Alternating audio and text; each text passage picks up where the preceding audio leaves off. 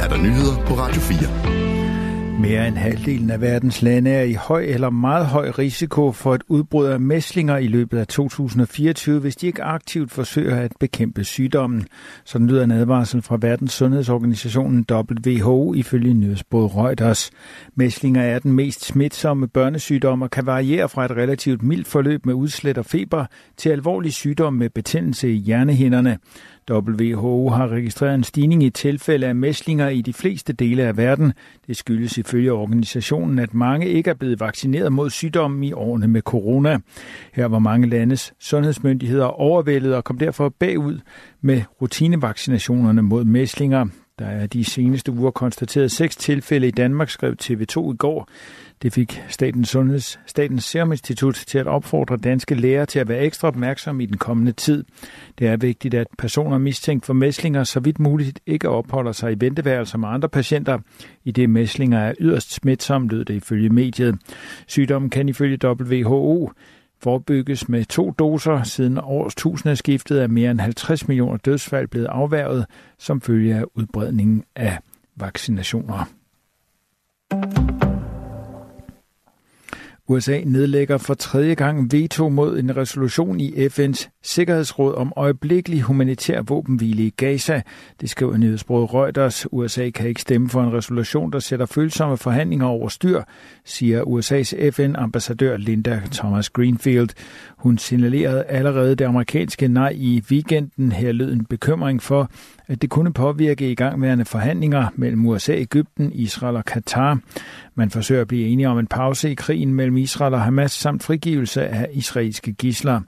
En hver handling, som dette råd foretager sig, bør hjælpe, ikke hindre disse sensitive og igangværende forhandlinger. Og vi mener, at resolutionen, som er på bordet lige nu, faktisk vil påvirke disse forhandlinger negativt, sagde Linda Thomas Greenfield forud for afstemningen i Sikkerhedsrådet ifølge Reuters. En resolution skal have mindst ni stemmer for, og der må ikke blive nedlagt veto fra USA, Frankrig, Storbritannien, Rusland eller Kina, hvis den skal vedtages. Ifølge Reuters har 13 medlemmer stemt for forslaget, som Algeriet har forfattet. Storbritannien afstod fra at stemme, mens USA altså har nedlagt veto. Hamas angreb den 7. oktober Israel fra Gaza og dræbte omkring 1200 israelere og tog 240 gisler med tilbage til Gaza. Jordskredet ved Randers er ved at stabilisere sig og vil ikke påvirke huse i landsbyen Ølst. Det oplyser Miljøministeriet i en pressemeddelelse. Miljøminister Magnus Heunicke siger i pressemeddelelsen, at der selv i de værste scenarier ikke er risiko for husene i Ølst. Der er dog stadig en miljørisiko, påpeger han. Selvom jordskredet er ved at stabilisere sig, er der stadig en risiko for skade på miljøet via det overfladevand, der løber fra jordskredet og ned mod Alling Å, siger Magnus Heunicke.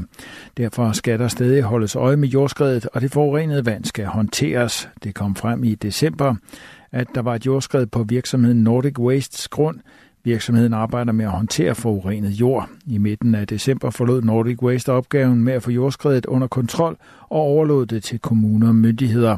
Nordic Waste indgav senere konkursbegæring, hvilket har medført hård kritik fra toppen af dansk politik. Skoleleder på Ædrup Skole, Christian Ganshorn Hovendal, ser med bekymring og alvor på henvendelsen fra over 100 forældre om uacceptabel adfærd blandt eleverne på skolen. Det fortæller han i en skriftlig kommentar til Ritzau. De forældre er frustrerede og har ikke følt sig hørt. De har ikke følt, at skolen har gjort tilstrækkeligt. Sådan skal det naturligvis ikke være, siger skolelederen. 107 forældre har skrevet under på et brev, hvor i det fremgår, at uhensigtsmæssig grænseoverskridende adfærd fylder meget i hverdagen og udfordrer undervisningen samt læringen. Christian Hovendal tilføjer, at skolen, der ligger nær Odense, samarbejder med børne- og ungeforvaltningen i Odense Kommune for at skabe et fælles overblik over de konkrete hændelser, som ligger til grund for forældrenes bekymring.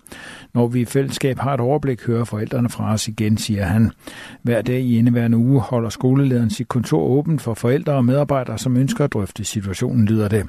Christian Horndal siger, at skolen lægger sig i selen for, at børnene får en hverdag på skolen så tæt på normalen som muligt. I aften og nat skyder diset med regn her til, men en overgang mere udbredt regn vestfra. Sidst på natten dog opklaring i Jylland. Nattemperaturer ned mellem 3 og 7 grader. I morgen onsdag mest tørt og perioder med lidt eller nogen sol. Ved Bornholm i morgentimerne dog endnu regn. Temperaturer mellem 5 og 9 grader. Det var nyhederne på Radio 4 med Thomas Sand.